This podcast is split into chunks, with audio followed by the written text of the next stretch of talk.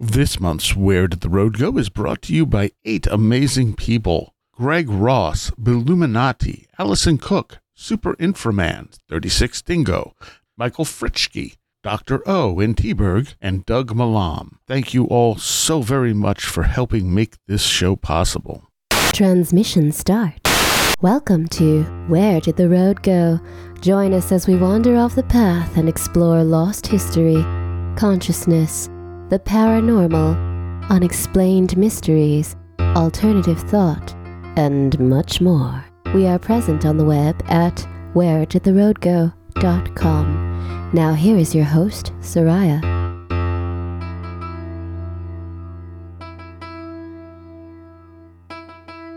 Welcome to this edition of Where Did the Road Go? And uh, tonight I have returning Mr. Travis Watson. Hello, Travis. Yep, I'm back. I, I, was looking back through my my emails for all the times that I've I've corresponded back and forth with you. Uh, you know, getting ready to come on the show. It looks like I've been on like four or five times. Yep. Now. Yes, you have. And we've done multiple parts for most of your books. I don't know. I don't know how this one's going to go. We'll have to see. Yeah, I, I, don't know. This one was pretty concise. Um, it's like I was saying before I uh, before we started the recording. Um, this book is probably the most difficult one I've written, and not because uh, I wasn't interested in the topic or or anything like that, but because there were so many rabbit holes I yes. wanted to go down. and you know, as you know, having read all of my books at this point, um, you know, my goal when I do one of these things is to uh, to write a, a fairly concise overview of the topic and then provide people with a bunch of bibliography stuff that if they're interested in certain things they can go and look it up right they can yeah. they can go and do further research that's kind of my goal it was really really hard with this uh, with this book because when I got researching poltergeists, um, I mean, my goodness, you have. Uh, well, you have all of the years of, of psychical research, you know, from yeah. all the way back into the Victorian times, you know, uh, plus the, you know, modern, the, the take of modern parapsychologists, you know, plus all of my, you know, my particular animistic leanings, which come oozing out all throughout this book. You know, and then you have Sasquatch research on top of all of that. Yeah. Um, so it was, you know, it was very difficult for me to put this into a uh, into a concise format. And and you know, sometimes I look at the book and I'm like, oh my god, I was too concise. I should have written more. And other times I, I'm like, ah, no, if I'd written any more, it would have turned into a, you know, two volume set. Yeah, it'd be a, it would be a Joshua so, Cutchin book. well, I didn't want to say that, but yeah, it, it, would have turned into, you know, it would have turned into a two volume yeah, set, like, yeah. Uh, you know, ecology like his ecology of soul, or, or like, uh, you know, uh, Where the he and, and, and, Tim's book about Sasquatch, you yep. know um, the you know where the footprints end. You know, it would have turned into that. Um, so, you know, it, I have you to thank for this. um, well, you're you know, welcome. For for those who, yeah, you're you're welcome. For those of you who are listening who may not know, um, the impetus for this book, The Forest Poltergeist, actually came from Seriah, um, who made the comment on more than one occasion that if you took all the stuff that people are reporting out in the wilderness and you put it in a house, it'd be a poltergeist case. Yeah. And I heard him say this on a, I heard him say this on Where Did the Road Go any number of times. And I was like, you know, he's right. And I got thinking about, you know, well, how would I approach that? And the next thing you know, um, I'm writing a book about it um, which happens to me all the time. But um, so, you know, this book was it was a challenge uh, because there is so much material um, that could have been included in it, and I hope that I've represented things. Uh, you know, in a way that'll pique people's interest and still, you know, provided them with the resources to go on and do further research if they're interested in, in a particular topic. I think you um, did it's also yeah, yeah it's it's also different from the standpoint that you know most of my other books have been okay, we're going to talk about phantom black dogs, and here's a story about phantom black dogs, and here's a story about phantom black dogs, and here's a yeah. Or we're going to talk about uh, you know monsters mysteries in Canada, or we're going to talk about Sasquatch in Canada, or you know any of those kinds of things. There's lots and lots of cases to talk about. Um, and I could have done taken a similar approach with this book, but this one's more of a think piece um, because you know the topic is is you know it lends itself to to case work certainly, but you have this situation where as I said, again, if I'd gotten into all the cases that I could have quoted from, you know, for all of these different things, um, it would have been a two volume set. It Yeah, would have been, yeah. you know, hundreds of thousands of words long because there's just so much material there. Um, so the challenge really for this one was was being concise and uh, and, and doing uh, trying to do the topic some service um, while at the same time you know uh, putting it into a book that's you know easily readable in you know a few sittings. Um, so uh, yeah, it, it was quite the challenge. And Um, I- for I- those of you who oh, go ahead. Oh, I was going to say, I think you did a good job with it, honestly. You kind of covered Oh, all the main you. points. You gave some great examples without it getting bogged down. Yeah, and and that was my worry. You know, it's like I know that I love the minutia. You know, so I can sit down and read one of Joshua's books and go, "Oh, this is so cool." Yeah. But I know that there are a lot of people who are like, "Ah, "Get to the point." You know, I mean, what's the point? Or you made your point 20 pages ago. Now, quit talking about this and talk about something else now. Um, you know, so I, I try to be the guy who appeals to those readers. Um, just to back up for a minute, for Yeah. those of you who wonder what the heck we're talking about, uh, the name of the book is The Forest Poltergeist, um, which again is a, is a nod to Seriah and Tim Renner and Joshua Cutchin and uh, all the all the people who believe that you know there's something more to this whole Sasquatch thing than just uh, you know a, a, a large bipedal primate wandering in the in the forests of North America and, and throughout the world. Um, my particular interest in this book was what BFRO calls a Class B encounter. In other words, people have an experience out in the forest, um, but they don't actually see anything. You know, they may hear uh, branches snapping or bipedal footsteps. They may hear, uh, uh, they may have stones thrown at them. Um, they may have, uh, you know, may come across strange, you know, structures made out of trees and those kinds of things. They they have all of these things that Sasquatch researchers are saying, oh well, if you see these things, there are Sasquatch in the area. Right. And as Seriah's pointed out, if you take a lot of that stuff and you put it in somebody's house, you'd have a poltergeist case. And I got to thinking about that and I thought, well, I don't know a whole lot about poltergeist, so I'm going to find out something about poltergeist. And what I discovered during the course of this book is that there is a very distinct uh, paranormal aspect to, or could be, a very distinct paranormal aspect to a lot of these Class B encounters where people aren't seeing anything. Mm-hmm. Um, I have said repeatedly on any number of occasions that I don't discount the idea that there could be an unknown critter wandering around out in the woods somewhere. Right. But when you take the massive evidence that you have out there, uh, you know, Class B encounters to the classic Class B encounters, the stones thrown and all that sort of thing, you take those and you look at the distribution of these things all throughout, you know, the United States and Canada. It's like there's just no way that a, that a rare uh, bipedal primate could be all of these different places doing all this stuff to all these different people. There's got to be something, to my mind anyway, there has to be something more going on than, you know, the world's hide and seek champion um, wandering around out in the woods. Excuse me. So um, that that was kind of my jumping off point for the book. And and for me, I think this idea occurred to me when I was reading uh, Ouellet's book Illuminations, and I always forget his first name, um, where he was comparing mass uh, UFO sightings to poltergeist events.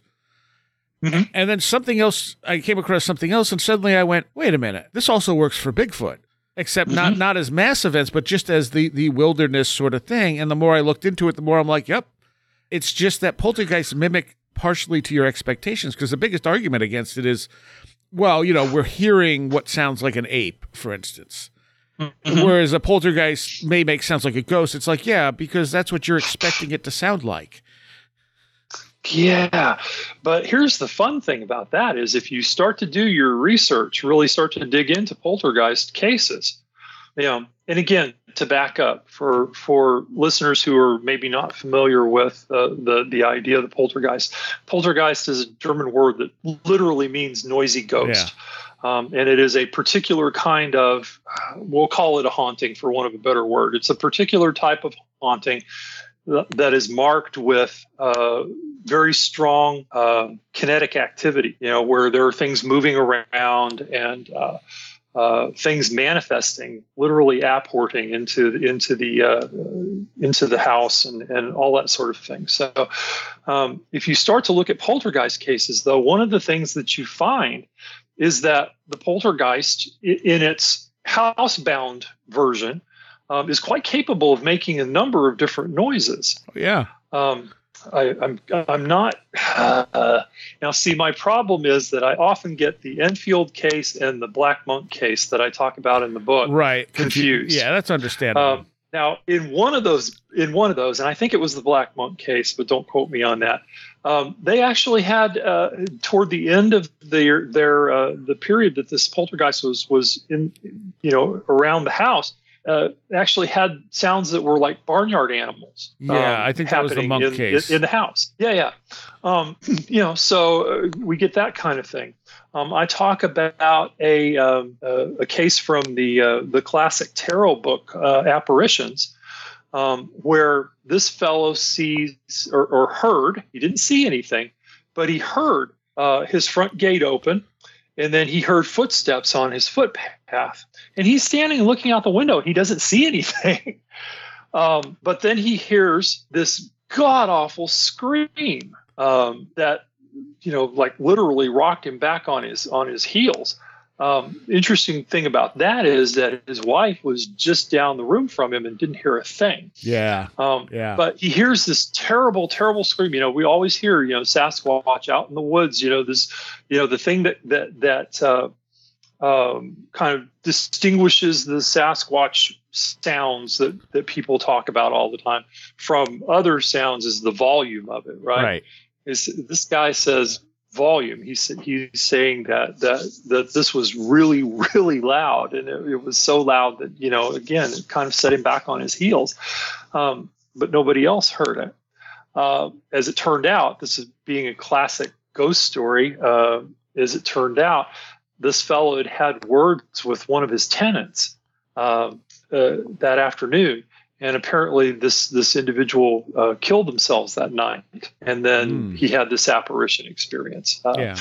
yeah i mean so uh, he is very classic ghost story but um, you know so you know even with the things that people point to that are like now that definitely proves that there's a sasquatch we find that there actually are uh, you know uh, cases in paranormal and particularly poltergeist lore that can mimic that um, Yes.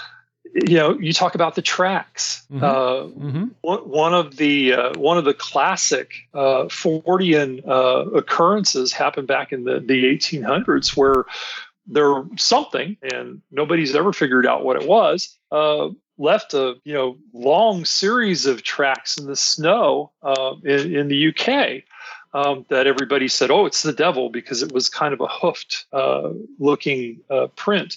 And the interesting thing about it was this thing would go along and uh, it would you know come to a house and they'd find the tracks up on the roof and it would go straight Yeah. across the roof and then back down and you know, it just kept going. That's one of my Um, so favorite it stories. I love that story. You know, uh, but it's cla- it's a classic Fortean tale of tracks, something making tracks. There's a poltergeist case in the book, um, and again, I, I I'm pretty sure this is the Black Monk case because there was a lot of water involved in that one. Um, toward the end of that particular um, um, series of events, um, the mom came down and found that uh, came downstairs and found that the carpet that was running down the hallway toward I think their front door was saturated with water for some reason. And this had, this kind of thing had been happening throughout the entire case, right? Um, there were puddles of water forming, and you know, uh, just from nowhere, uh, they actually at one point called in the local water board to, to look at the, the piping in the house because they couldn't figure out where all the water was coming from. It just kept appearing, right? Well, in this case, the, the carpet was saturated. And as she stood there, she could see footprints forming in the squishy carpet, um, going down large, like human footprints forming in the carpet, going down toward the door, right? Um, so, you know, even if we're talking about, uh, you know, the, the real strong physical evidence that everybody's like, oh well, you know, we found these tracks and look at this cast and and you know there are you know uh, dermal ridges and all that fun stuff. There there are cases throughout Forteana of of forces that can't be seen, mm-hmm. uh, which we're kind of lumping together as a poltergeist, um, making tracks. you know, um, so yeah, I mean and the more I dug into this, the more I came to realize that all of this stuff that we hear about um, in, in Sasquatch lore, you know, when you're talking about the stone throwing and, and uh, you know, all that kind of thing, all of this stuff is classic poltergeist stuff. Yeah. You know, and even the stuff that isn't, things like tree structures. When you have a force that's capable of, you know, flinging Legos across the room and and lifting heavy furniture and, and doing all these kinds of things. There's no reason why a force like that couldn't actually decide it was going to twist tree branches together too. Yeah. you know? Well, you um, know, um, is, yeah. there's a story uh, Tim Renner talked about. And I can't remember if it was on the public show or on the Patreon segment when I went down to Albatwitch um, about uh, someone who had reported a Bigfoot encounter. And he's talking mm-hmm. to the guy and he, of course, now asks people if anything else weird is going on. And the guy's like, Well, I got a ghost. And basically, the, the guy described a ghost that basically had the form of Bigfoot. But he never considered mm-hmm. that possibly being connected because it appeared like a phantom. Mm-hmm. And Tim was just like, "Yeah, yeah exactly. there's, there's there's your Bigfoot," you know. Uh, I mean, one of the points that I make throughout the book, and one of the points that, that we've talked about any number of times in the course of our conversations on where did the road go, you know, is is siloing that the siloing effect yeah, that you yeah. see it all throughout the paranormal. You know, Sasquatch researchers do Sasquatch. you know, and you know, ghost hunters hunt ghosts, and UFO researchers research UFOs, and you know, it, it, everybody has their own little thing that they're doing. And it's you have to, you know, one of the the things that I say throughout the book is if I step out of the Sasquatch silo, then I see that X. You know, yeah, it, it's it, it is a Fortean phenomena, um, and it, so it's something that you have to look at from ten thousand feet sometime and say, wait a minute. Now, yeah, yeah. So so we have these things happening in Sasquatch lore. Okay. Um, the classic thing in Sasquatch lore is stone throwing, right? We mm-hmm. hear about this all the time. You know, people getting run out of their campsites by something, some mysterious force throwing rocks at them, right? Right, right. Um, we saw this in. Um, I talk about the the Sasquatch attacks episode of uh, Monster Quest, right? right? Where at the end of, at the end of the show, you know, they have something throwing rocks onto the roof, and and they're all oh Sasquatch, you know, they're all freaking out about it, right? Um, which I thought was kind of funny because you have these scientist guys who are like, "We're here to prove that there's a Sasquatch," and as soon as something happens, they all freak out and hide inside the house. Yeah, that's about right. they have one poor scared cameraman standing out on the front porch with a thermal camera trying to find something, which he can't. Um, but they have stones clanking on the roof up there, right? Yeah. Uh, so if you look at that, you know, and of course, so all of the Sasquatch people say, oh, well, stone throwing is a definite sign that there are Sasquatch in the area. It's like, and then if you go to people who've done poltergeist research, you have somebody like Guy Lyon uh, Playfair, yeah. who's like, well, you know, so stone throwing is a classic sign of poltergeist right. activity. And and if you follow those cases and look at them, you know, you know, in the um, in the Enfield case, you know, they actually had a, a, a, a newspaper photographer who uh, got a Lego in the head. Yeah. um, you know, he he stand in the wrong place at the wrong time. Thing came zooming along, and and when uh, Playfair met him a week later, he still had a bruise from this thing, right? Um, so whatever this force is, it's winging things. It didn't have stones available, so it picked up the other other things that were available in the house, right? Yeah. Um, you know, there's a, there's another story from Playfair that he's uh, talking about a, a, uh, poltergeist case that happened in Brazil, where uh, the uh, a lot of times these these poltergeist cases have a focus. There's a particular person, usually a young person, um, who's that the events seem to to really revolve around. Um, in this case, there's been a lot of wild activity in this in this young lady's home. Um, the local spiritist uh, follower, uh, spiritism is a, a, a, sort of a religion that, that originated in Brazil, um, volunteered to take her into his home. So basically, so he could study her, right? Yeah.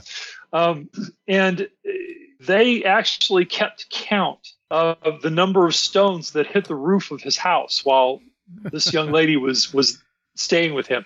There were over the, they had like I forget the exact number, but it's three hundred something stones that actually Damn. landed on this house during the course of this event, right? You know, so poltergeists throw stones too. Yeah, yeah. Fancy that.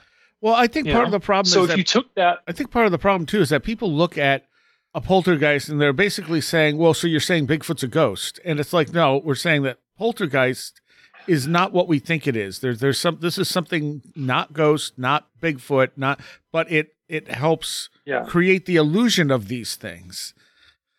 Right. And, and, the point that I make is that what I'm talking about in this book is specifically people who experience disturbances in the wilderness and don't see anything. You know, that's a class B encounter. Yeah. Okay. They might hear footsteps. They might have stones thrown at them. Uh, you know, they might hear tree knocks. You know that kind of stuff, but they never actually see a Sasquatch. So why does it have to be a bipedal primate? Because you're in the woods. You know, because you're in the woods, right? yeah, exactly. Um, you know, I'm in the woods, therefore Sasquatch. Just like that guy was seeing, you know, um, the basically the Bigfoot form in his house, but it can't be Bigfoot. Bigfoot's not in his house, so it's yeah, a ghost. Bigfoot's outside, right?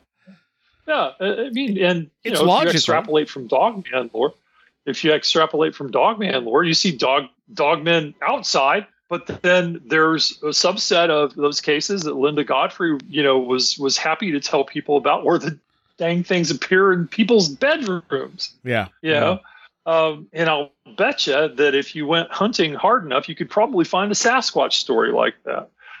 Um, I, am not familiar, you know, with one having happened, but I bet if you looked hard enough, you could find one. Oh yeah, oh almost certainly. Um, so yeah, so the the problem that we face in in dealing with it, uh, you know, I know that this book's probably going to tick off a lot of people who do Sasquatch research because they're like, Sasquatch not a ghost, and I'm not saying Sasquatch is a ghost.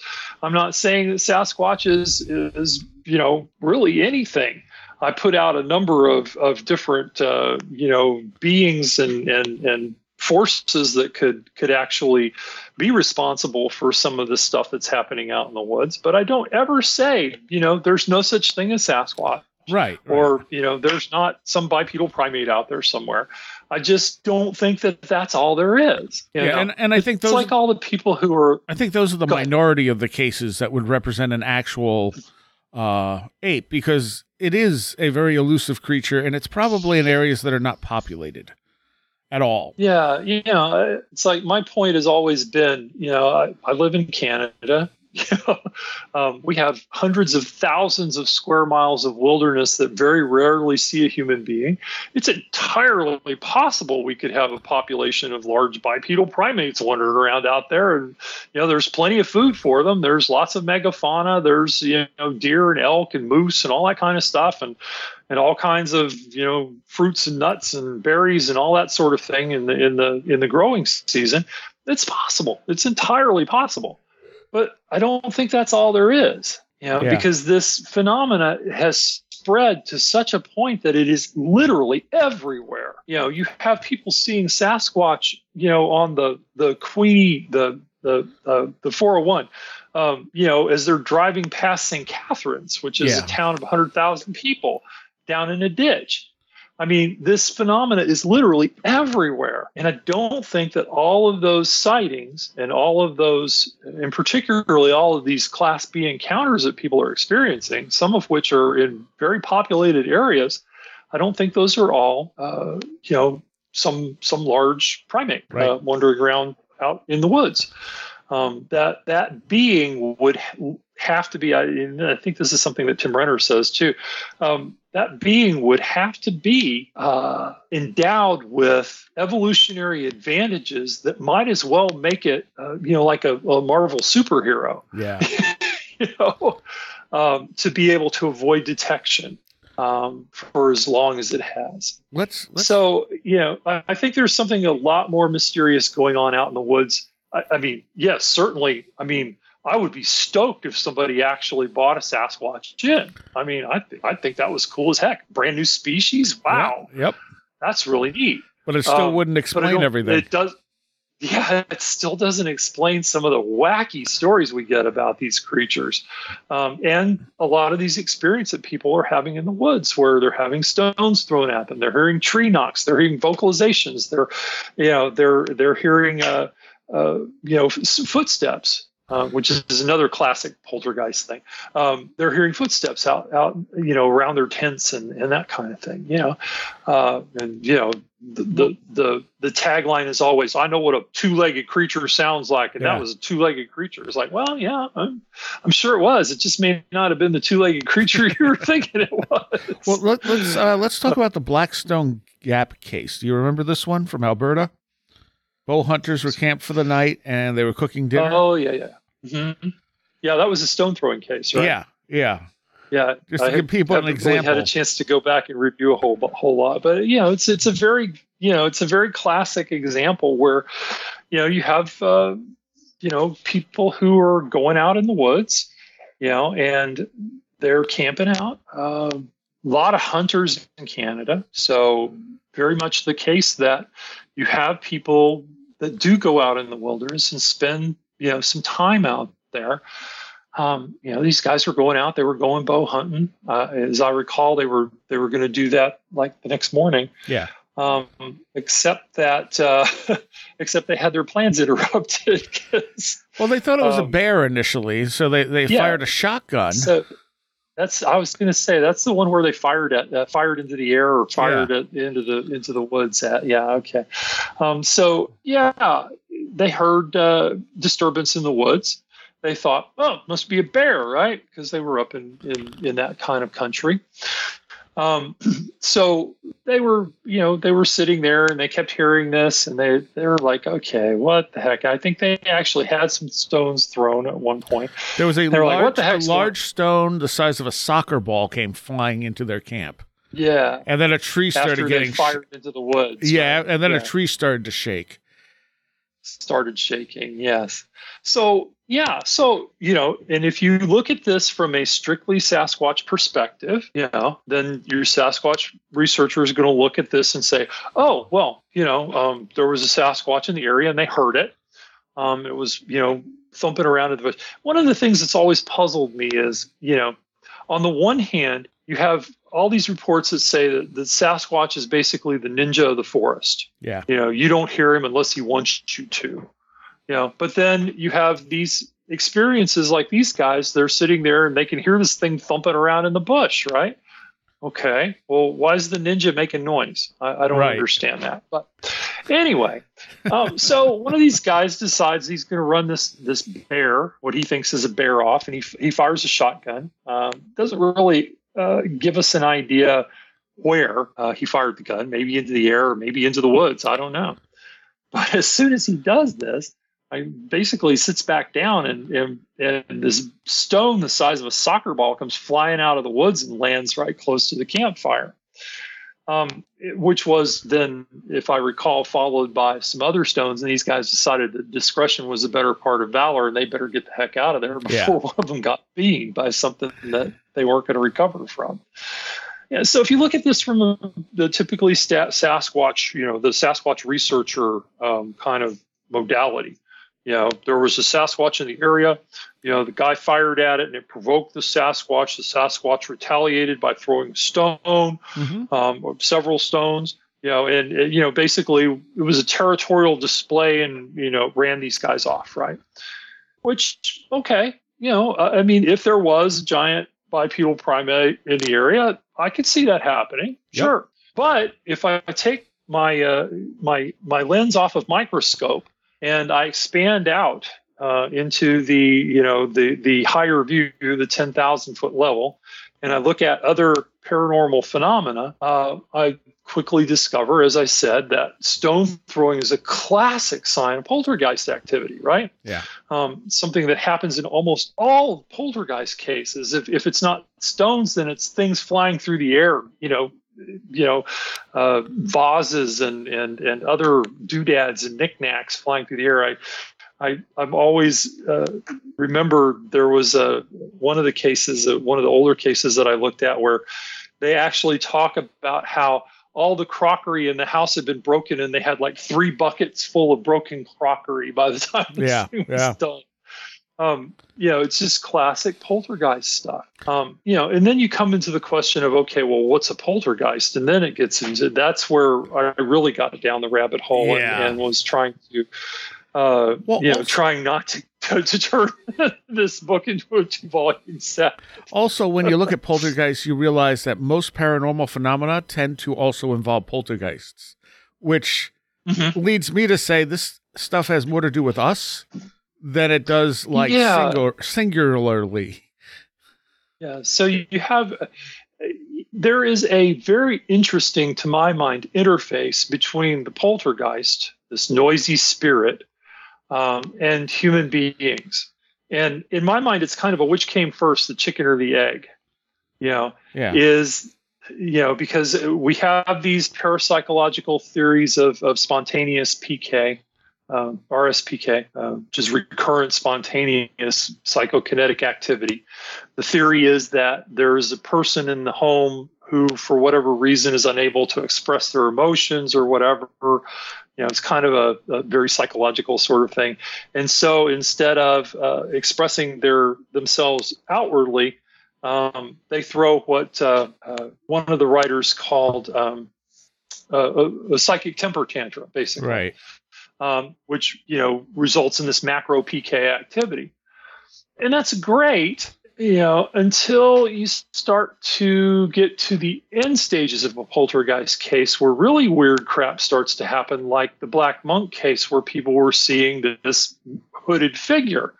Uh, walking around out there. That's not a psychokinetic activity. That's an apparition Yeah. you know so then it's like and and one of my theories is that you know perhaps in some of these cases at least um, you have a focus who uh, you know starts to have this sort of spontaneous outbreak of psychokinetic activity around them but then attracts in other beings that you know decide to come and join the party. And the next thing you know you've got apparitions and you've got all kinds of other fun things happening Yeah. um, but you were ta- talking about this idea that uh, a lot of paranormal phenomena has poltergeist activity wired into it. It's a classic thing that happens in hauntings, right? Yep. It's like most hauntings are like, oh, ooh, you know, there's there's uh, spooky things and cold spots and you know all that kind of fun stuff that happens in, in your your your ghost shows. You know, you fluctuations in electromagnetic activity and people seeing things and that kind of stuff. But at some point, in some cases, you get activity like people getting pushed, Right. uh, or or things moving. And, and you know, how many ghost shows have you watched where you know they've got a camera set up and everybody gets all excited because something in the room moves right by itself? Chair moves out, you know, candle moves across the table or something like that. That's psychokinetic activity. That is poltergeist activity, classic poltergeist activity but in a uh, in another um, milieu, basically. Um, Right, So right. that you know everybody's talking about, whoa, well, it's the ghosts. You know, well, maybe. You know, uh, we don't know what the human dead are capable of. right. you know, um, you know, if we pay attention to the lore, then the human dead are capable of doing all kinds of interesting things, right?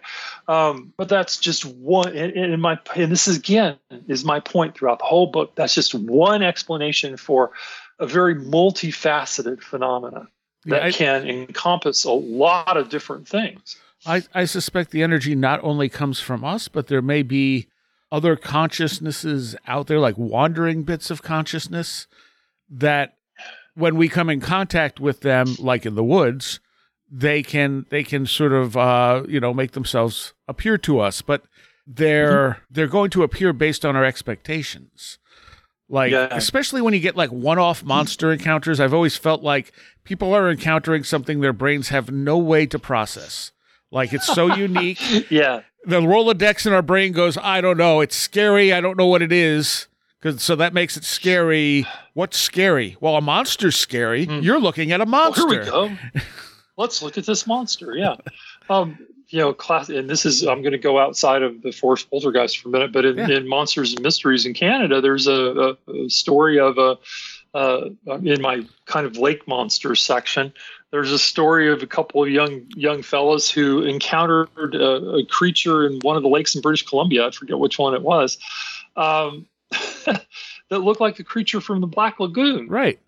you know so and you know they're the only two people that ever saw this thing you know it's like what, what is the the frogman guy in the the town in ohio you Yeah, know yeah. it's like every once in a while you get this just one-off weirdness that happens somewhere And I think Um, sometimes sometimes when you get a monster flap, you're having one person put the monster archetype on it.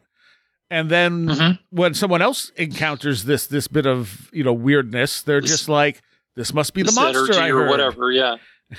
Yeah yeah this must be the monster i heard about. Yeah i mean you know when you look at things like keel's uh, mothman prophecies you had all kinds of poltergeist activity happening Yeah. around people who were having ufo experiences. Yep. you know it's like oh wait oh wait no no ufos must be the aliens right?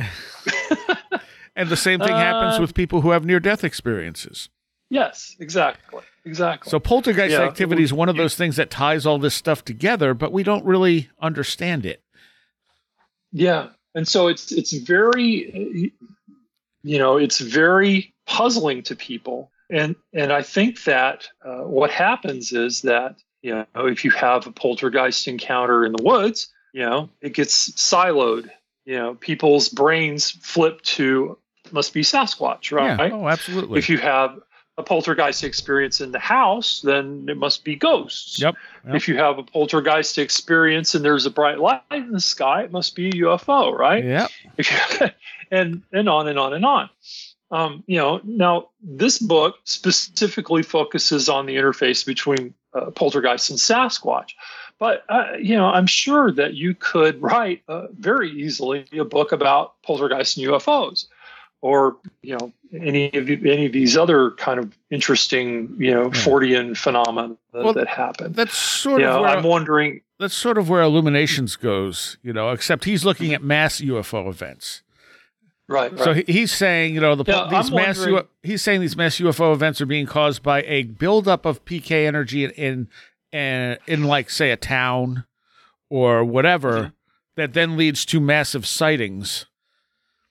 Which is a different Sure. way of looking at it, but it's also quite plausible.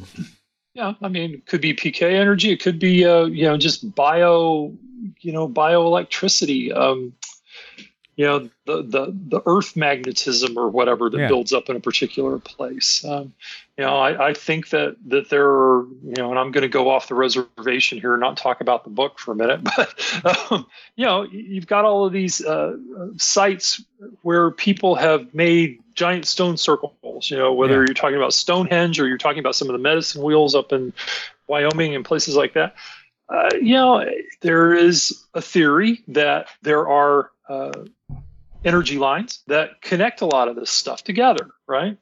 And you know, so you may have a town that's sitting on a nexus of one of the uh, several of these lines that you know ends up having these bizarre experiences. Um, I proposed a theory like that uh, when I did uh, Mysteries in the Mist, talking about uh, the the events that happened in the uh, in the Mothman prophecies. You know, with with all the different things that happened in in in this town. Mhm. Um, you know, I mean, it's possible. You know, we don't know for sure, That's it. We don't know a lot. but but that's the fun part about doing this stuff Yeah. and it's one of the things that I uh, that I really want wanted to get across in this book. It's like get out of the silo and go look at other weird crap that happens. You know, it's like there's so much bizarre stuff that happens out there. Uh, you know that you know just you have all of these mysteries out there. You know, if you're going to be involved in, in a field like this, then you've got to have, in my opinion anyway, a high tolerance for mystery because you're never going to get an answer No. to stuff. You know, we can theorize until we're blue in the face. You know, and some of our theories may be correct. You know, some of them may just be gas. You know, Yeah, right. Swamp gas in particular. but yeah, yeah, swamp gas. Exactly. it's it's a will o' the wisp. Yeah, it's it's, it's uh, what do they call it? Uh, foxfire. yes. Uh, you know, Well, you, but you know, so I, I wanted people to look at this stuff and say, yeah, okay, so there's this mystery of bipedal primates wandering around in the woods, but there's all of this other mystery that's happening out there too. And does this mystery have some interfaces with with our with our bipedal primate? How does this all work together? You know, so I spent a lot of time just kind of I, I wrote several just sort of fictional encounters you know, is by way of explanation of some of the uh, some of the theories that I was putting forward because you know, I, mean, there's so many ways that we can. Um, there's so many theories that we can have around these phenomena. Um, there's really no way that you can put them all down in one book. I mean, it's just not plausible. no. Although that is kind of what I'm trying to do. okay. I'm working on a book of alternate theories, but I mean, I'm having a lot of the same problem you were describing with the rabbit hole. You know, like Mhm. trying to make it presentable as how this stuff is both connected, but there's a lot of different things going on at the same time. And so you you have to This kind of is why I separate like it to- out, take one thing, and then like, Mhm. okay, now here's the next thing, and then explain it well enough that you can get to a point and be like, do you see how all these things intersect? Mm-hmm. Yeah, exactly. So, yeah, and that's that's the hard part is getting people to see how it all intersects. This is why I like to, you know, like carve a little melon ball out of the out of the hole and, and work on the melon ball for a while and develop that into a book because otherwise you just get completely overwhelmed. Yeah, yeah. and uh, you know, because there, there's just so much stuff out there, and, and then if you start to throw in, uh, you know, I, I talk about in the um, uh, in the kind of explanations area when I start talking about what poltergeists are or what poltergeists could be. Um, you know, I I go down a rabbit hole where I talk about you know Mike Clelland's theory that uh, people who have um, you know these uh, paranormal UFO experiences or Sasquatch experiences or whatever may be actually experiencing a shamanic initiation in some cases, depending on the person, right? Right. And then I went really down the rabbit hole and I thought, well, you know, one of the things that we find when we study shaman, when we study witches and, and uh, you know, people that, that uh, tend to fall in that kind of category, we find a continuing uh, idea of uh, them being accompanied by uh, a spirit animal, which is called familiars, right? Um, and I talk about witches familiars in the book, you know, uh, Yeah. which is probably not going to earn me any points with some people, but okay, whatever. so, you know, so here's an idea. What if some of these manifestations that people are encountering out in the woods are the first manifestations of their familiar trying to get in touch with them? And what if their mind actually makes that familiar look like a giant bipedal primate because they don't know how to process it? Yep. Yeah. I, I mean, you know, a lot of people would say you're nuts, right? I would say hmm, keep an open mind because people have been having this experience of working with spirit animals in some way, shape, or form for millennia, Yeah. literally Yeah, yeah. millennia.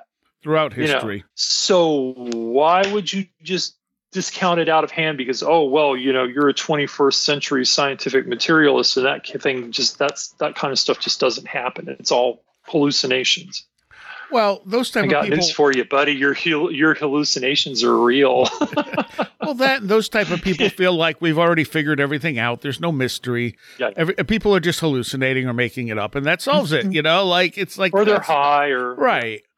Unfortunately, it's, not that simple. One of the, it's one of my pet peeves about, uh, you know, one of the things that people say almost, you hear it a lot. It's like somebody reports a dog man or they report a Sasquatch or they see a UFO or something.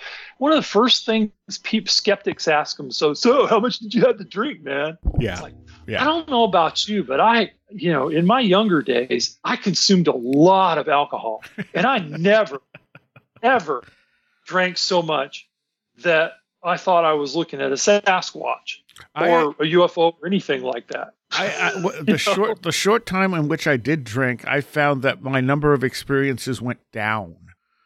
Yeah, yeah. It's a, it's a central nervous system system depressant. Yeah, Um, you know, so in my mind, it, it it depresses all brainwave activity. So if you're having an experience when you're drunk, you must really be having exactly. um, so Yeah. let's let's let's look at from the book. Uh, you talk about Jeff Meldrum. Now, Jeff Meldrum's one of the big Mhm. proponents of a flesh and blood Sasquatch. He's uh, sure. uh, and for for good reason. Um, he uh, what is And I he? have I have go ahead. what what is he? He's a uh, oh, he has degrees in he's zoology. A PhD in zoology and, and physical anthropology and, and all kinds of other fun stuff. I mean, you know, if you're going to listen to a guy talk about there being a physical bipedal primate, Jeff Meldrum is the guy to talk to. and Yeah. and his, I mean, this is a guy who literally wrote the book on bipedal locomotion. Yeah. You know, I mean, he he literally that was that's what his doctoral dissertation and his uh, his subsequent work has been about, and his analysis of um, you know these track casts and, and and Bigfoot prints. You know, I mean. I think he makes a, and you know, his book of you know, Sasquatch legend meets science is one of the classics in the Sasquatch field. You know, I mean, I'm I have great respect for this man. Um, he's obviously spent a lot of time thinking about this. and just because he's he can verify that you know this was not a hoax, which is great. You know, this thing has dermal ridges. This is not something someone would put into a hoax. Doesn't mean it's necessarily a flesh and blood animal as much as something trying to trick people, uh, sort of a trickster type of a thing. But you put a list in here of four of the most common things that happen during Class B bolt, uh, uh, Bigfoot encounters, according to Dr. Meldrum, Mhm. which is stone throwing, tree shaking, Right. wood knocking, and a Mhm. skunky scent. Yep. And all of these match up to All poltergeists. Yes, you know, uh, you know, the stone throwing we've talked about. Um, rapping sounds are a classic. Uh, you know, I mean, anybody who who knows anything about the history of spiritualism knows Yeah. that the, the the very first manifestation to the Fox sisters was a rapping noise, right? Yeah. It's a, a knocking sound in, in on wood. Um, I talk about uh, the Luthold case in um, in Switzerland, where uh, one of the poltergeist activities that happened was that they actually heard something knocking on the door. And when they opened the door to see who was there, there was nothing there, but a piece of wood fell to the ground right outside Yeah. the door. That's weird. So whatever this force was, was using a piece of wood to rap on a door. yeah. Okay. Um, you know, so wood knocking, you know, again, definitely something a poltergeist could do. Uh, um, what were the other two? I Oh, get uh, excited. It Um, was uh so it was stone throwing, tree shaking, wood knocking, and a skunky scent. Yeah. So tree shaking uh, is just a, you know, I mean, we have any number of uh, witness reports in poltergeist cases of poltergeists being able to, uh, for instance, in the Black Monk case, the uh, the poltergeist actually piled furniture on uh, the daughter in in that particular case, heavy furniture. You know, so this is a force that is capable of moving very heavy objects. So I'm not, you know, I don't have any problem believing that if you put that force out in the woods, it could shake trees without any difficulty whatsoever, or Yeah. it could take them and bend them into little twisty ties and, and that kind of stuff. You know, so you know, again, um, the poltergeist is very capable of doing just about anything that it, it is capable of doing anything that's been reported of these Class B encounters out in, in, in Sasquatch in Sasquatch lore. Um, I've I've actually gone through in, in some of the chapters and gone through a list of things that I've you know gathered from Sasquatch research and talked about how you know poltergeists can do these things. Yes. You know, Yeah. or they have done these things. You know, it's just not. Um, you know, I mean, again, I have great, great respect for Dr. Meldrum, and and I I think that um, you know uh, his work is one of the reasons why I'm not completely uh, why I'm why I'm not willing to completely give up on on a flesh and blood uh, explanation for some of these sightings and, and events Yeah. because he does it. He makes a tremendously compelling case um, in his book, um, and you know he obviously has the expertise to be able to talk about these footprints in a very uh, manageable, uh, in a very um, you know scientific way. Unfortunately, he doesn't. He, you know, while he does mention, uh, you know, for instance, native beliefs and so forth, he uses those beliefs as as a jumping off point. You know, it's like, oh well, look, these primitive people, you know, had this theory, but we we brilliant scientists know that this is actually what's going on. yeah, Yeah. um, which is a little condescending in my view. But you know, I, I mean, it's it's a very typical kind of, of of of thought. You see it all the time in anthropology. You know, well, look at these primitive people and their ideas. You know, Eh, the anthropologists are starting to get away from that a little bit, but Yeah, there's are. still you know a lot of that kind of, of thinking going on in academia. Um, so, you know, again, Dr. Meldrum is one of the reasons why I'm not completely uh, willing to give up on there being some kind of a flesh and blood creature out there. But again, Dr. Meldrum cannot explain how a set of these wonderful Sasquatch footprints that everybody's so excited about can walk out into the middle of a cornfield and disappear. Yeah. Yeah. Or how you can get just a left footprint and no right footprint. Yeah. You get one footprint in the middle of, yeah. I mean, if you know anything about tracking, um, and, you know, I'm not an expert tracker, but I have taken man tracking classes in the past um, when I was doing search and rescue stuff. Uh, you know, you, you get what you call track traps. You know, it's, it's, it's, uh, material that uh, provides a good uh, base for uh, footprints to be made.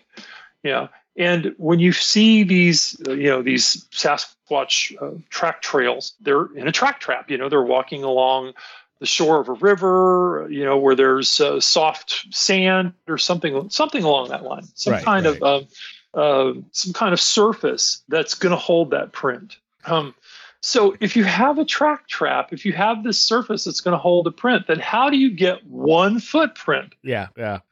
You know, Well, oh, well, he jumped over the river. You know, okay.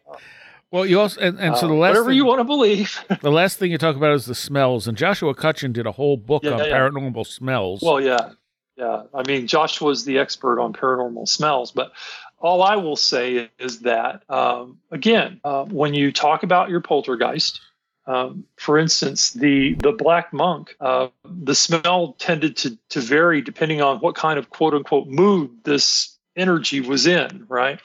Um, sometimes uh, the smell was almost sweet, and uh, uh, I think that um, Colin Wilson actually characterized it as seductive. Um, whereas other times, you know, in other other poltergeist cases, it was downright rank. Um, and you know, I, I was often reminded of the, you know, the the smell that people talk about when they're they run into a Sasquatch sometimes, where you know they talk about how it's it smells like a wet puppy that's been you know out outside for days and days or something like that, or yeah, you know it's been rolling in garbage or right, whatever. right. Yeah. Um, so again, um, in poltergeist cases and more broadly in haunting cases, you know, I, I mean, how many, how many, how many haunting cases have you seen where, you know, somebody was like, oh, well, I knew my grandfather was there because I could smell his pipe smoke. Yeah, Or I knew my grandmother was there because I could smell her perfume. Or I knew, you know, my Uncle Joe was there because I could smell cigarette smoke. Um, you know, these kinds of, of, of triggers you know, are very common in paranormal cases, ghost cases, uh, you know, poltergeist cases. I'm sure there are smells probably associated. Oh, well, I mean, Joshua talks about some of the smells that are associated with UFO cases. Yep. Um, yeah, I mean, you know, what, what's the one? The one that he's real uh, fond of, brimstone. Yeah, sulfur and brimstone is the most Yeah. common across sulfur, the board. sulfur, yeah, is very, very common. you know, and that's a foul smell, right? And I've heard people just, or I've seen people describing uh, Bigfoot uh, as having that sort of foul, Yeah. rotten egg Yeah. smell to it. Yeah.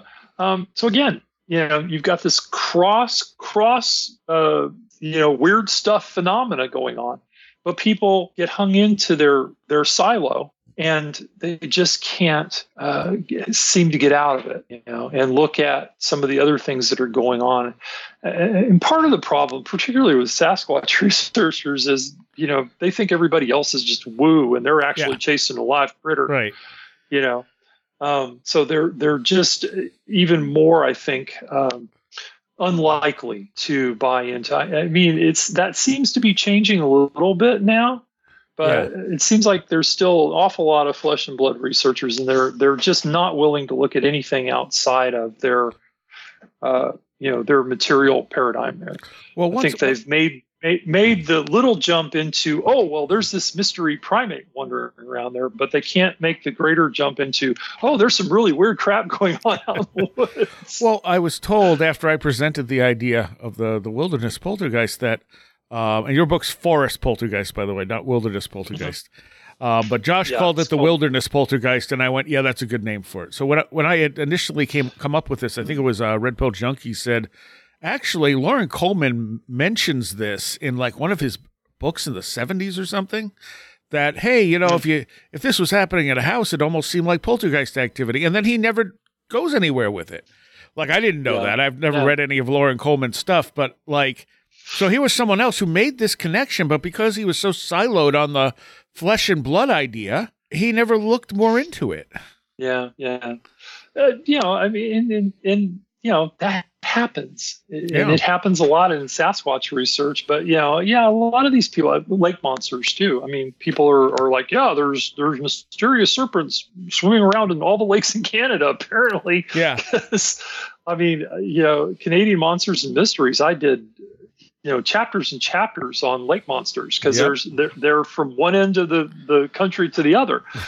um, you know, if all of these lakes actually had these giant serpents in them, I doubt that there'd be any other kind of of fauna in there at all. Yeah. know? Yeah. Um, That's a very good point. anyway, All right, let's take a quick break and we'll be right back. okay. quick mid-show break here. Um, contact info www.wheredidtheroadgo.com. That's where you'll find everything. All our links to all our social media, Discord, Facebook, what used to be Twitter, uh, even Reddit. Yes, and um, YouTube, of course, and the, all the emails are there as well in the contact section. And you can uh, send your stories for listener story shows in to stories at wheredidtheroadgo.com. You can also check out my music show, which is uh, metal and punk and other heavy and dark music at thelastexit.org. All right, recommendation for this week. I don't think I've recommended this podcast before. I, I feel like I should have. Uh, Old Gods of Appalachia. This is a very dark, um, folklorish sort of podcast. It's fiction and it's incredibly well done. So that is my recommendation for you this week. Old Gods of Appalachia. All right, back to the show. So I'm here with Travis Watson talking about his book, The Forest Poltergeist. And uh, you made a list based on, uh, you know, we talked about Meldrum's list before the break, but you made a list based on some of the stuff from Sasquatch Canada. And the first thing you start off with Mhm. is the silence, which certainly can be the Yes. sign of uh, an apex predator being in the area.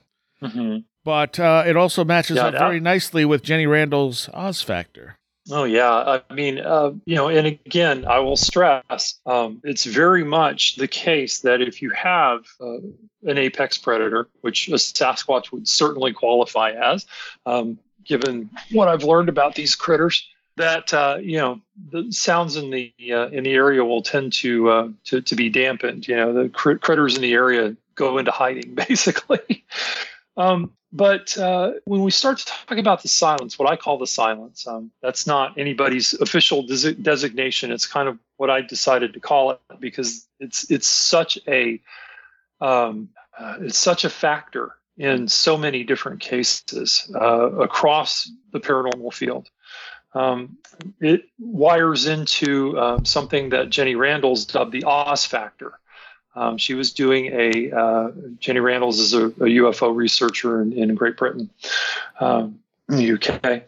Um, she was doing an investigation um, at a, uh, a factory where a uh, security guard had had a very classic, you know, brilliant lights, you know, structured craft UFO sighting.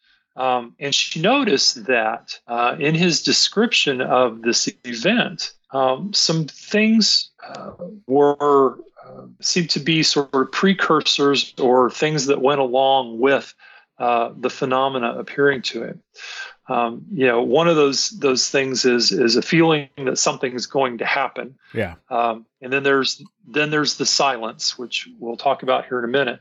And then there's also time distortion, uh, where people will believe that a long period of time has passed and it was actually a short period, or vice versa. Yeah. Um, and of course, the the biggest time distortion is what people call missing time now.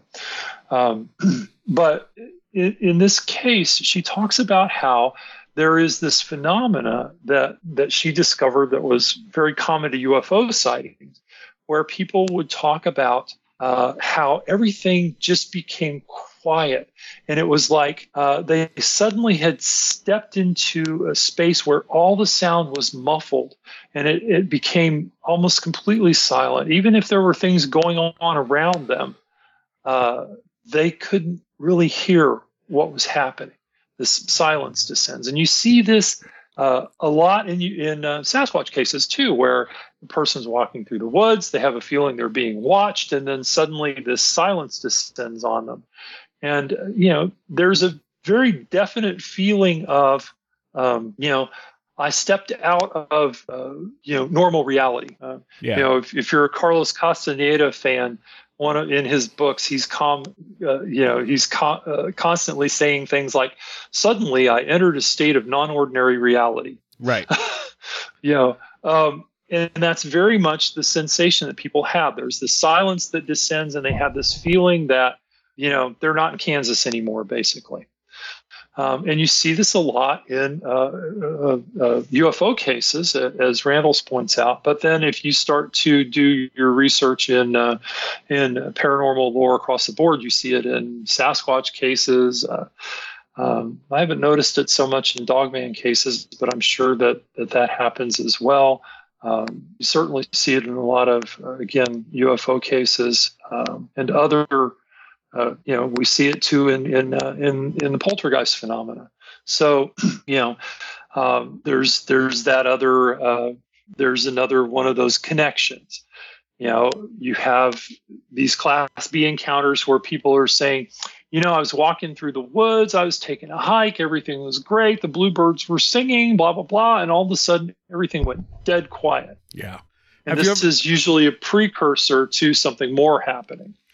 Um, and then you have the same thing happening in poltergeist cases where sometimes uh, the people who are, for want of a better term, victims of these kinds of hauntings uh, actually have the experience of feeling watched. They'll have that feeling of muffled sound before all hell breaks loose, basically, um, and things start moving around their house and so forth. Um, so, again, you know, you see the connection there but you have to actually back up enough to see the connection. Right. And um, have you ever had the experience before of that Oz effect? Um, let me think. I have. Um, in um, well, let's see. What's the best way to explain this? um, uh, I've had it in um, uh, magical workings. Oh, okay. Uh, okay. Uh, basically, where um, I've created sacred space, and uh, that effect has sort of de- descended on on the area. Um, I've had people comment on it um, when I've been doing work with other people that sometimes everything gets really quiet, um, and you can't hear anything until after you you break out of that uh, Yeah. break out of that sacred space. You take that sacred space down. Which which Uh, suggests that it could also be an altering of consciousness that creates that that sort of thing, and which would also go along with uh, being able to generate more energy for something to to work with. Yes.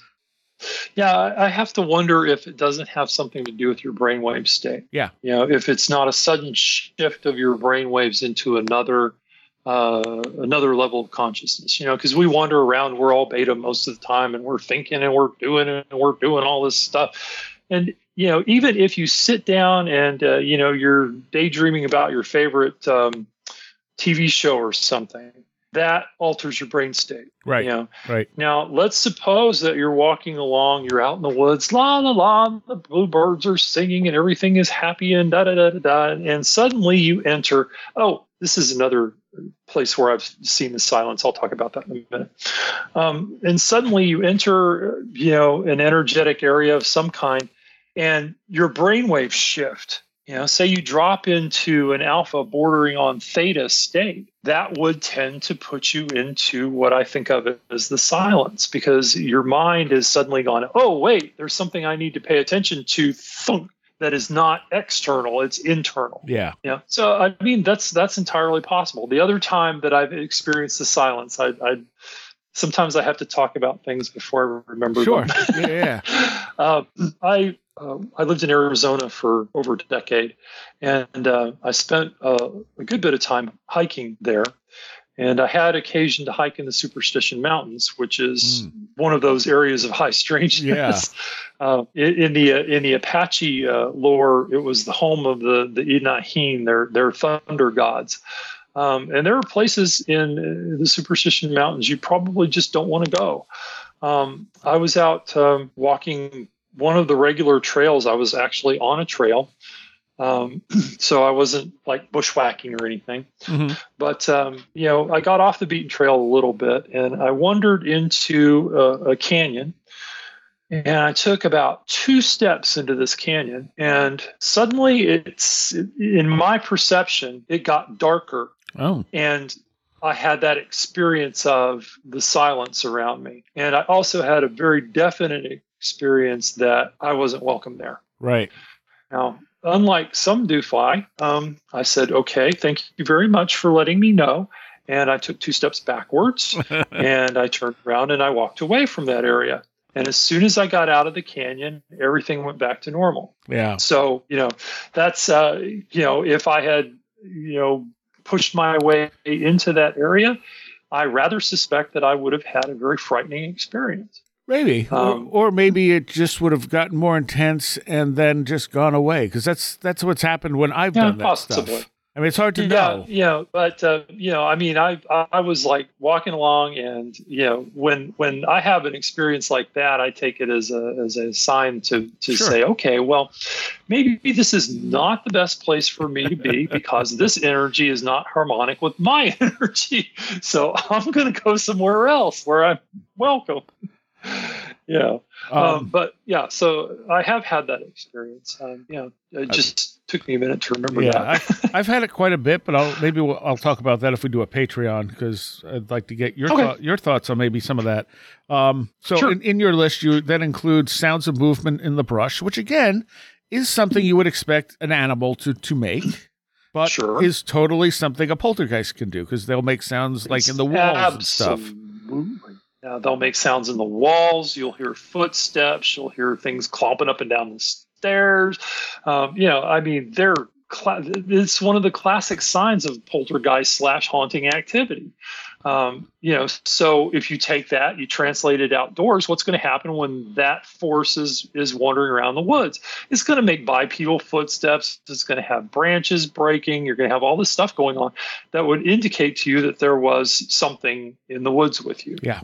And then you have heavy, supposedly bipedal footsteps, which again, Yeah. poltergeists definitely do footsteps. Oh yeah, yeah.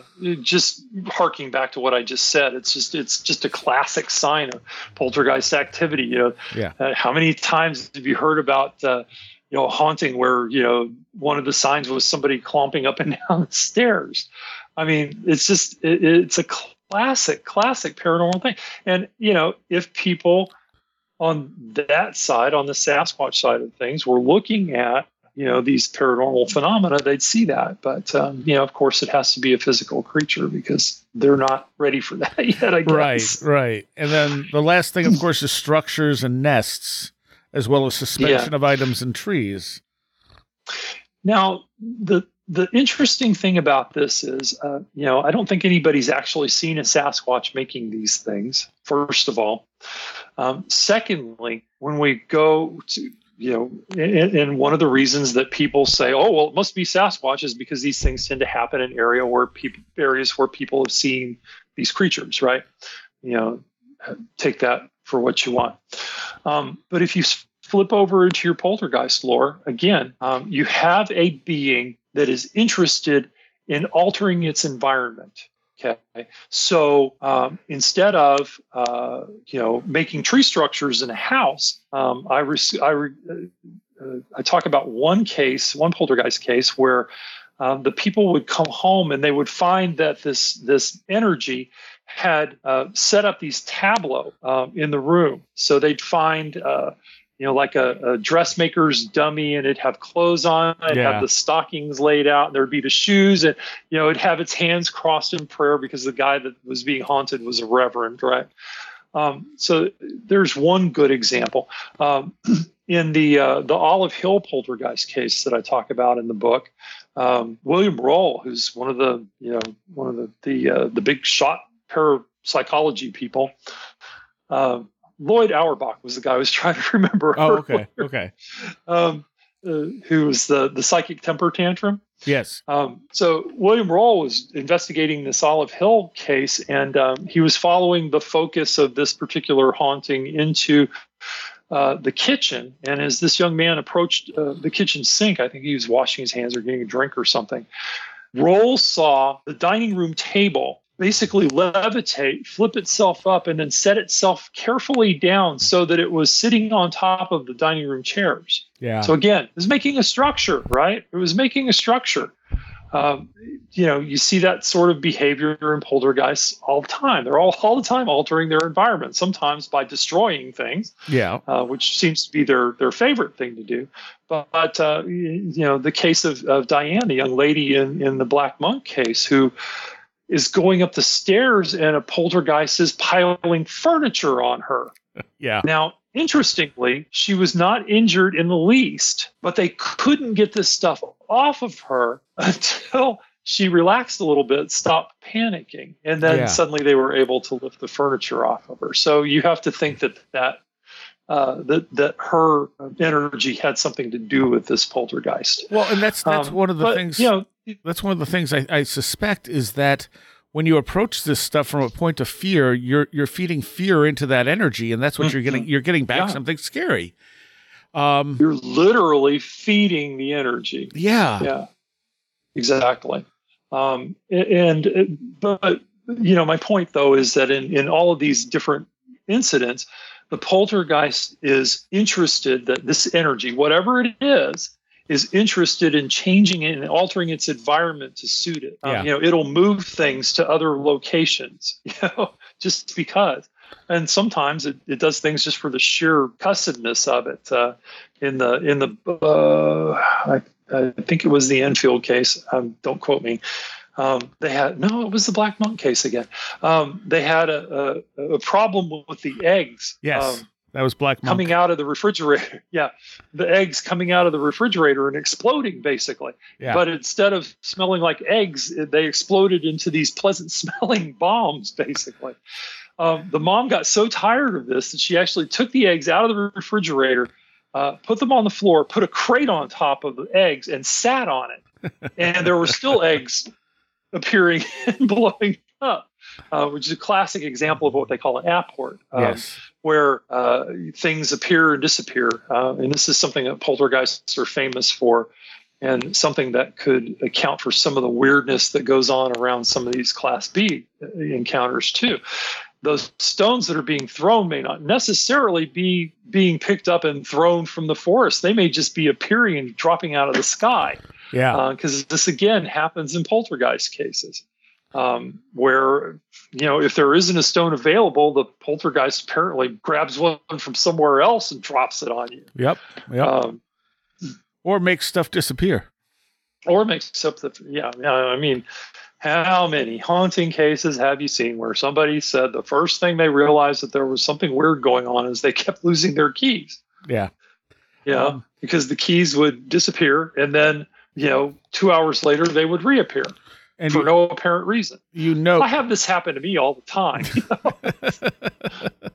you note that uh, in instances where objects of poltergeist incursion do strike someone, when they usually don't, mm-hmm. uh, they don't seem to they actually cause don't. serious harm. I mean, aside from that Lego, which really wasn't serious harm. Aside from that one, yeah, it wasn't serious harm, but it certainly got his attention. Yeah. Um, and William Roll got it got you know attended to as well uh, telling somebody at a poltergeist case that oh well these things never hit people. And so uh, the poltergeist picked something up and hit him with it. Now it did hurt him um, didn't you know didn't affect him at all. But yeah uh, given the velocity that these things are traveling at through the house a lot of times you would think that people would be seriously injured um, but uh, you know again black monk case um, i quote that one a lot because it's a good it, one. It is. It's like the mother. It's like one of the mothers of all poltergeist cases. Yeah, that and Enfield. Everybody. Know, yeah, that one in Enfield. Everybody knows Enfield, so I thought I'd go with one that was a little less known. Um, but in the in the the, the Black Monk case, um, you know, there are any number of, of cases where, uh, you know, things were flying around and at rapid rates. But uh, a couple of occasions that Diane, again, one of the focuses for this activity, got hit. So it was just like being tapped. You know, yeah. The thing would, would just speed at them and then just, you know, basically drop. Yeah. After touching them. And and that's um, again, so, you don't see people getting hit by the rocks stone, thrown by Bigfoot either. Thrown by by Sasquatch, exactly. You know, it, it, I, I can't think of. Uh, I'm sure that somebody can make a liar of me uh, on this one, but I can't think of a Sasquatch case where uh, there was stone throwing involved where somebody's actually gotten hit. Yeah. Um, I'm sure it's happened, but um, I can't think of one off the top of my head. And I've read a lot of Bigfoot reports. Um, so again, that's another similarity. Um, we're we're almost out of time. I want to let let's cover one more case you bring up in the book. Okay. Um, and this is the one at 37 Westcott Street that happened. Uh, let's see. Hmm. Uh, in, uh, that's in the UK. Yeah, it's in the UK, and you. It's so in the late 1980s. The address is the site of the Anglian Windows Company, and the first sign mm-hmm. of something strange happening in the building occurred during a business meeting where no less than eight witnesses noticed the carpet rise up on its own in the corner of the room. Unable to explain what they had seen, the witnesses igno- decided to ignore the event and make a joke of it. Do you remember the rest of this one? Yeah, and this and this is what yeah, and this is one of the cases that just cracked me up because you know, other than one young lady who um, uh, actually her sister came to pick her up one night and they had an apparition experience and she refused to come back to this. She quit that night and never right. came back. Other than that person, almost everybody involved in this case viewed the poltergeist as as an irritation. Right. yeah. You know, it's like they would see carpet rise up in the room and they'd be like, "No, nah, we didn't see that really. It's okay. We'll we'll just ignore it and hope it goes away." um, the the, uh, the the office manager in this in this building got locked in the bathroom once. Um, and was really more upset by the fact that the poltergeist was keeping her from work than she was by the fact that there was this weird thing running around locking doors in there in this room. Um, there's uh, you know so there are several different uh, outbreak type of uh, events in this in this case. One of the one of the big ones though, um, a uh, a fellow who owned a coffee shop nearby. Um, heard a crash come from this this building, and he ran over there. Um, he and the office manager went upstairs it's another example of a poltergeist being able to move a heavy object.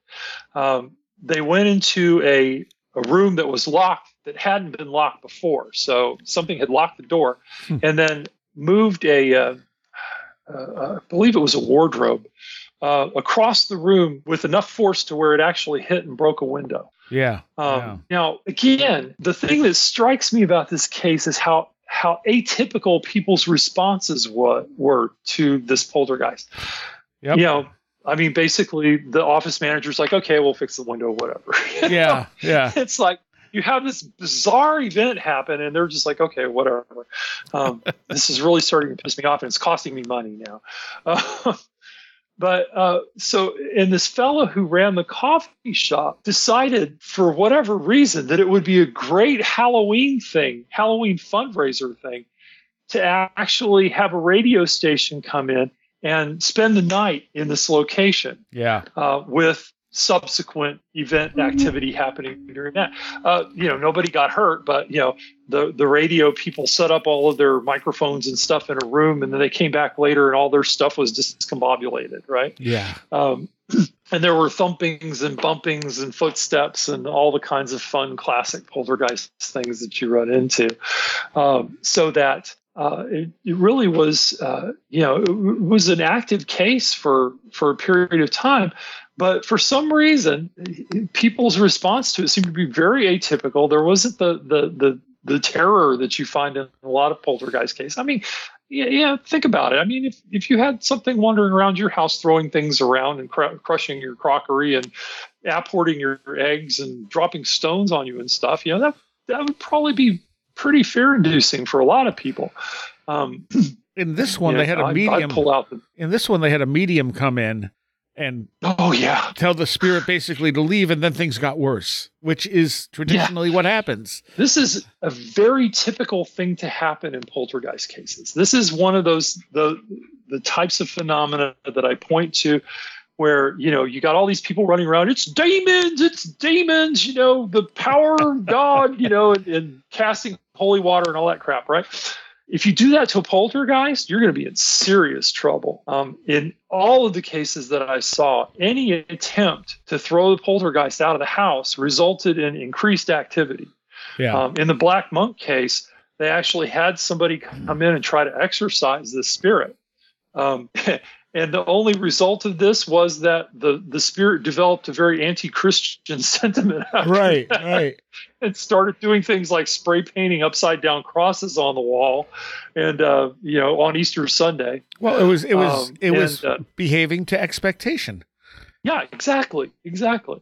Um, so, uh, you know, and and and you know, turning uh, religious artifacts upside down, all that, all that sort of thing. You know, it was behaving again according to an expectation. Um, you know, so I, I, one of the things that I tell people in my books, and you know, anybody that's that's you know a ghost hunter type person that that talks to me, you know, I'm always uh, telling people you need to know what you're dealing with. If you don't know what you're dealing with, you need to be very careful about what you do. Yeah. You can't just assume that everything is a demon, for instance, because you know some of the steps that you might take to you know remove or or or banish a demon are things that are going to piss other kinds of spirits off. Or they're just Just or they're just trying to appease you. They're like, "Oh, you wanted Yeah. a demon? I can be a demon." sure, here you go. you know, uh, I mean that that happens too. Yes, but uh, I mean one of the the funny things to me about the poltergeist phenomena is that you know if you do you know try to get rid of this thing, a lot of times it will come back that, that much stronger. It might actually go away for a couple of days, but I think it's kind of gathering strength, Yeah. and then it comes back with a vengeance. All right, we're we're out of time. Uh, but tell people. Okay, so the book is called Forest Poltergeist. Yeah, it's called the Forest Poltergeist. And you write under you know, W.T. Class Watson. count. and I write under W.T. Watson. Yeah, the book's available on Amazon. It's on Kindle. It's on. Uh, it's available as a paperback. If you have Kindle Unlimited, you can read the book. Nice. and you know, I, I get page turns for that too. I, I appreciate anything that people do. Um, but yeah, uh, it's called The Forest Poltergeist. Uh, I think it's the subtitle is Class B Encounters in the Paranormal or something like that. Yeah. Um, it's got a, a really cool uh, cover that's uh, kind of modeled after my Mysteries in the Mist cover. Um, so I was pretty happy with that. And also available, you have Mysteries in the Mist, and what else?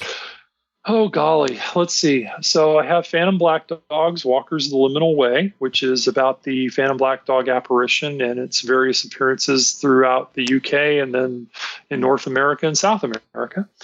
Um, there's Mysteries in the Mist, which is my uh, my book on mist, fog, and clouds in the paranormal, uh, where you'll get a taste of everything that you're interested in, whether it's UFOs or cryptids or whatever, lake monsters, you name it. It's probably in that book somewhere.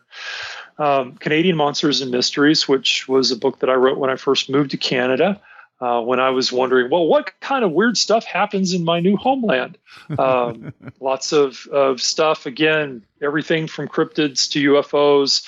Lots of lake monster stuff in that one because there's lots of lake monster stories here, and there's giant beavers in that book. Yes, read this book because there are giant beavers. um, it's one of my favorite stories from Canada. Yes. Um, and of course, there's Sasquatch Canada, uh, which is my uh, my look at uh, Sasquatch lore in Canada outside of British Columbia, which is like you know Sasquatch Central. I wanted to see if there were Sasquatch reports in the other Canadian provinces, and indeed there are. There are quite a number of them, and some of them are pretty weird. Uh, there's yeah. a section in, in the book called uh, "Stranger Things," um, which uh, actually details some of the odd sightings. And now the newest one is the Forest Poltergeist, which is the one we've been talking about. And I'm going to have to have you back because there's still a bunch of stuff out of this book I want to talk about. So, all right, thank you. All righty, we, we get to talk about we get to talk about spirits next time, huh? All right. I want to take a moment here to give a shout out to all of my Patreons because without you, this show would not be possible. And a special shout out to those of you pledging $10 or more Greg Ross, Illuminati, Allison Cook, Super Inframan, Stephen St. George, 36 Dingo, Tim, Andrew Nichols, Matthew Sproul, Midnight Review presents Christine, a blue second gen MR2 drifting around a Japanese mountain.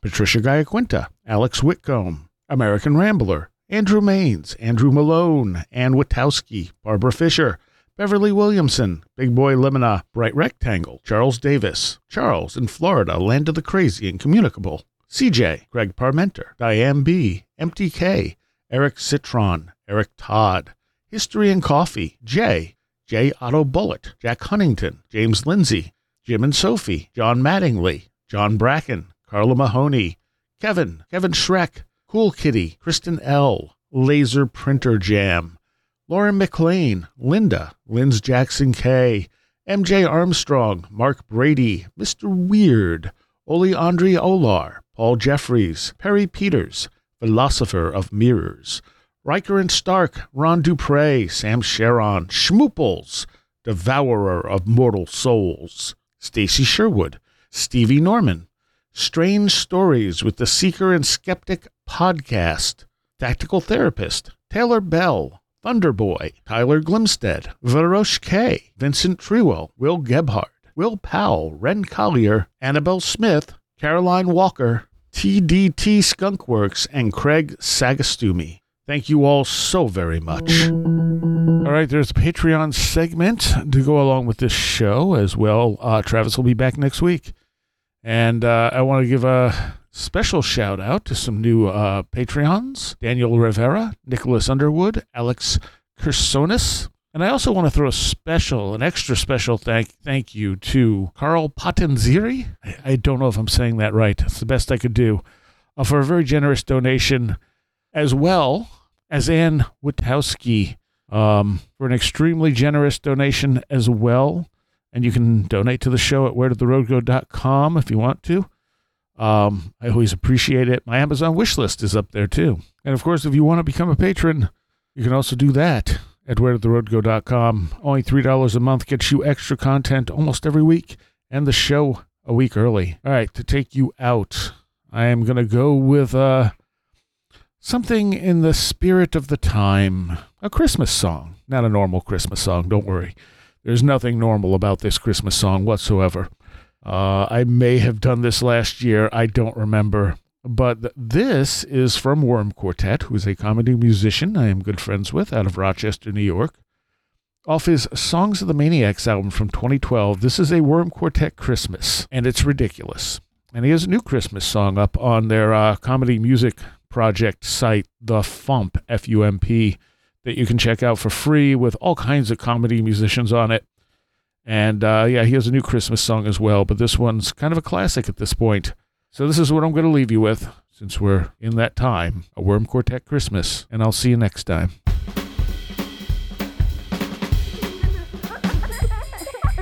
Okay, kids, settle down. It's story time. I said settle down! That's better. 'Twas the night before Pope Stink, and all through the goat, the croutons were twirling like tits on a boat. The scarves of young bellhops were basted in phlegm in the hopes that Tom Brokaw would grow on a stem. The milkman was throbbing and glaring at clamps, while erstwhile gophers molested his lamps. And I and my carrot that made me lick spheres were spanking a nun underwater at Sears. When out in the beef hole, a Frenchman was squirted and clanged with such force that my nipples inverted. With ponies and catheters chained to my nose, I neutered a biscuit and swallowed my clothes. The clams and my waitress demanded more towels as poodle clad jockeys read porn scripts to owls.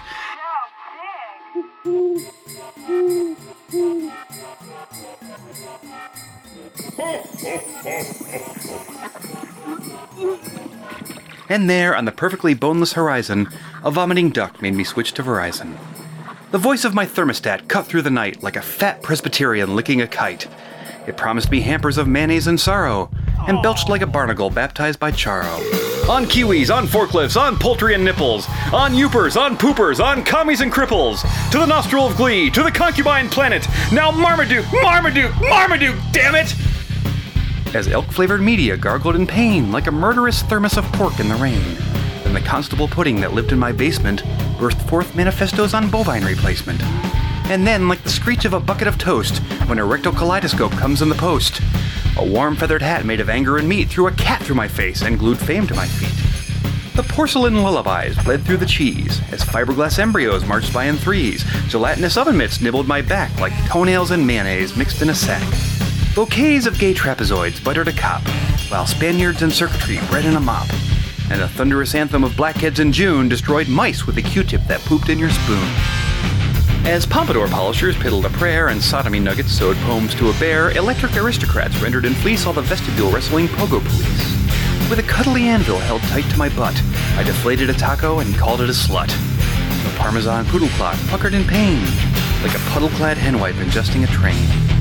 Testicular tomahawks burned through the beans as the omelet capacitors strangled their spleens because spaying a turnip may tickle a tank, but the sex you can bake is the milk you can spank. A barnacle cocktail ate birds in a maze as the diaper repairman prescribed Dijonnaise. But I heard him exclaim as he gargled his arm, I farm where I romp, and I romp where I farm! Merry Christmas.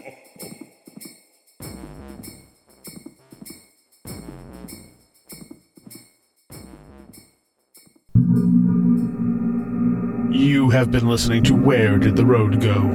This show is made possible in part from our Patreons, and we thank you and everyone listening for helping us continue this exploration of the strange.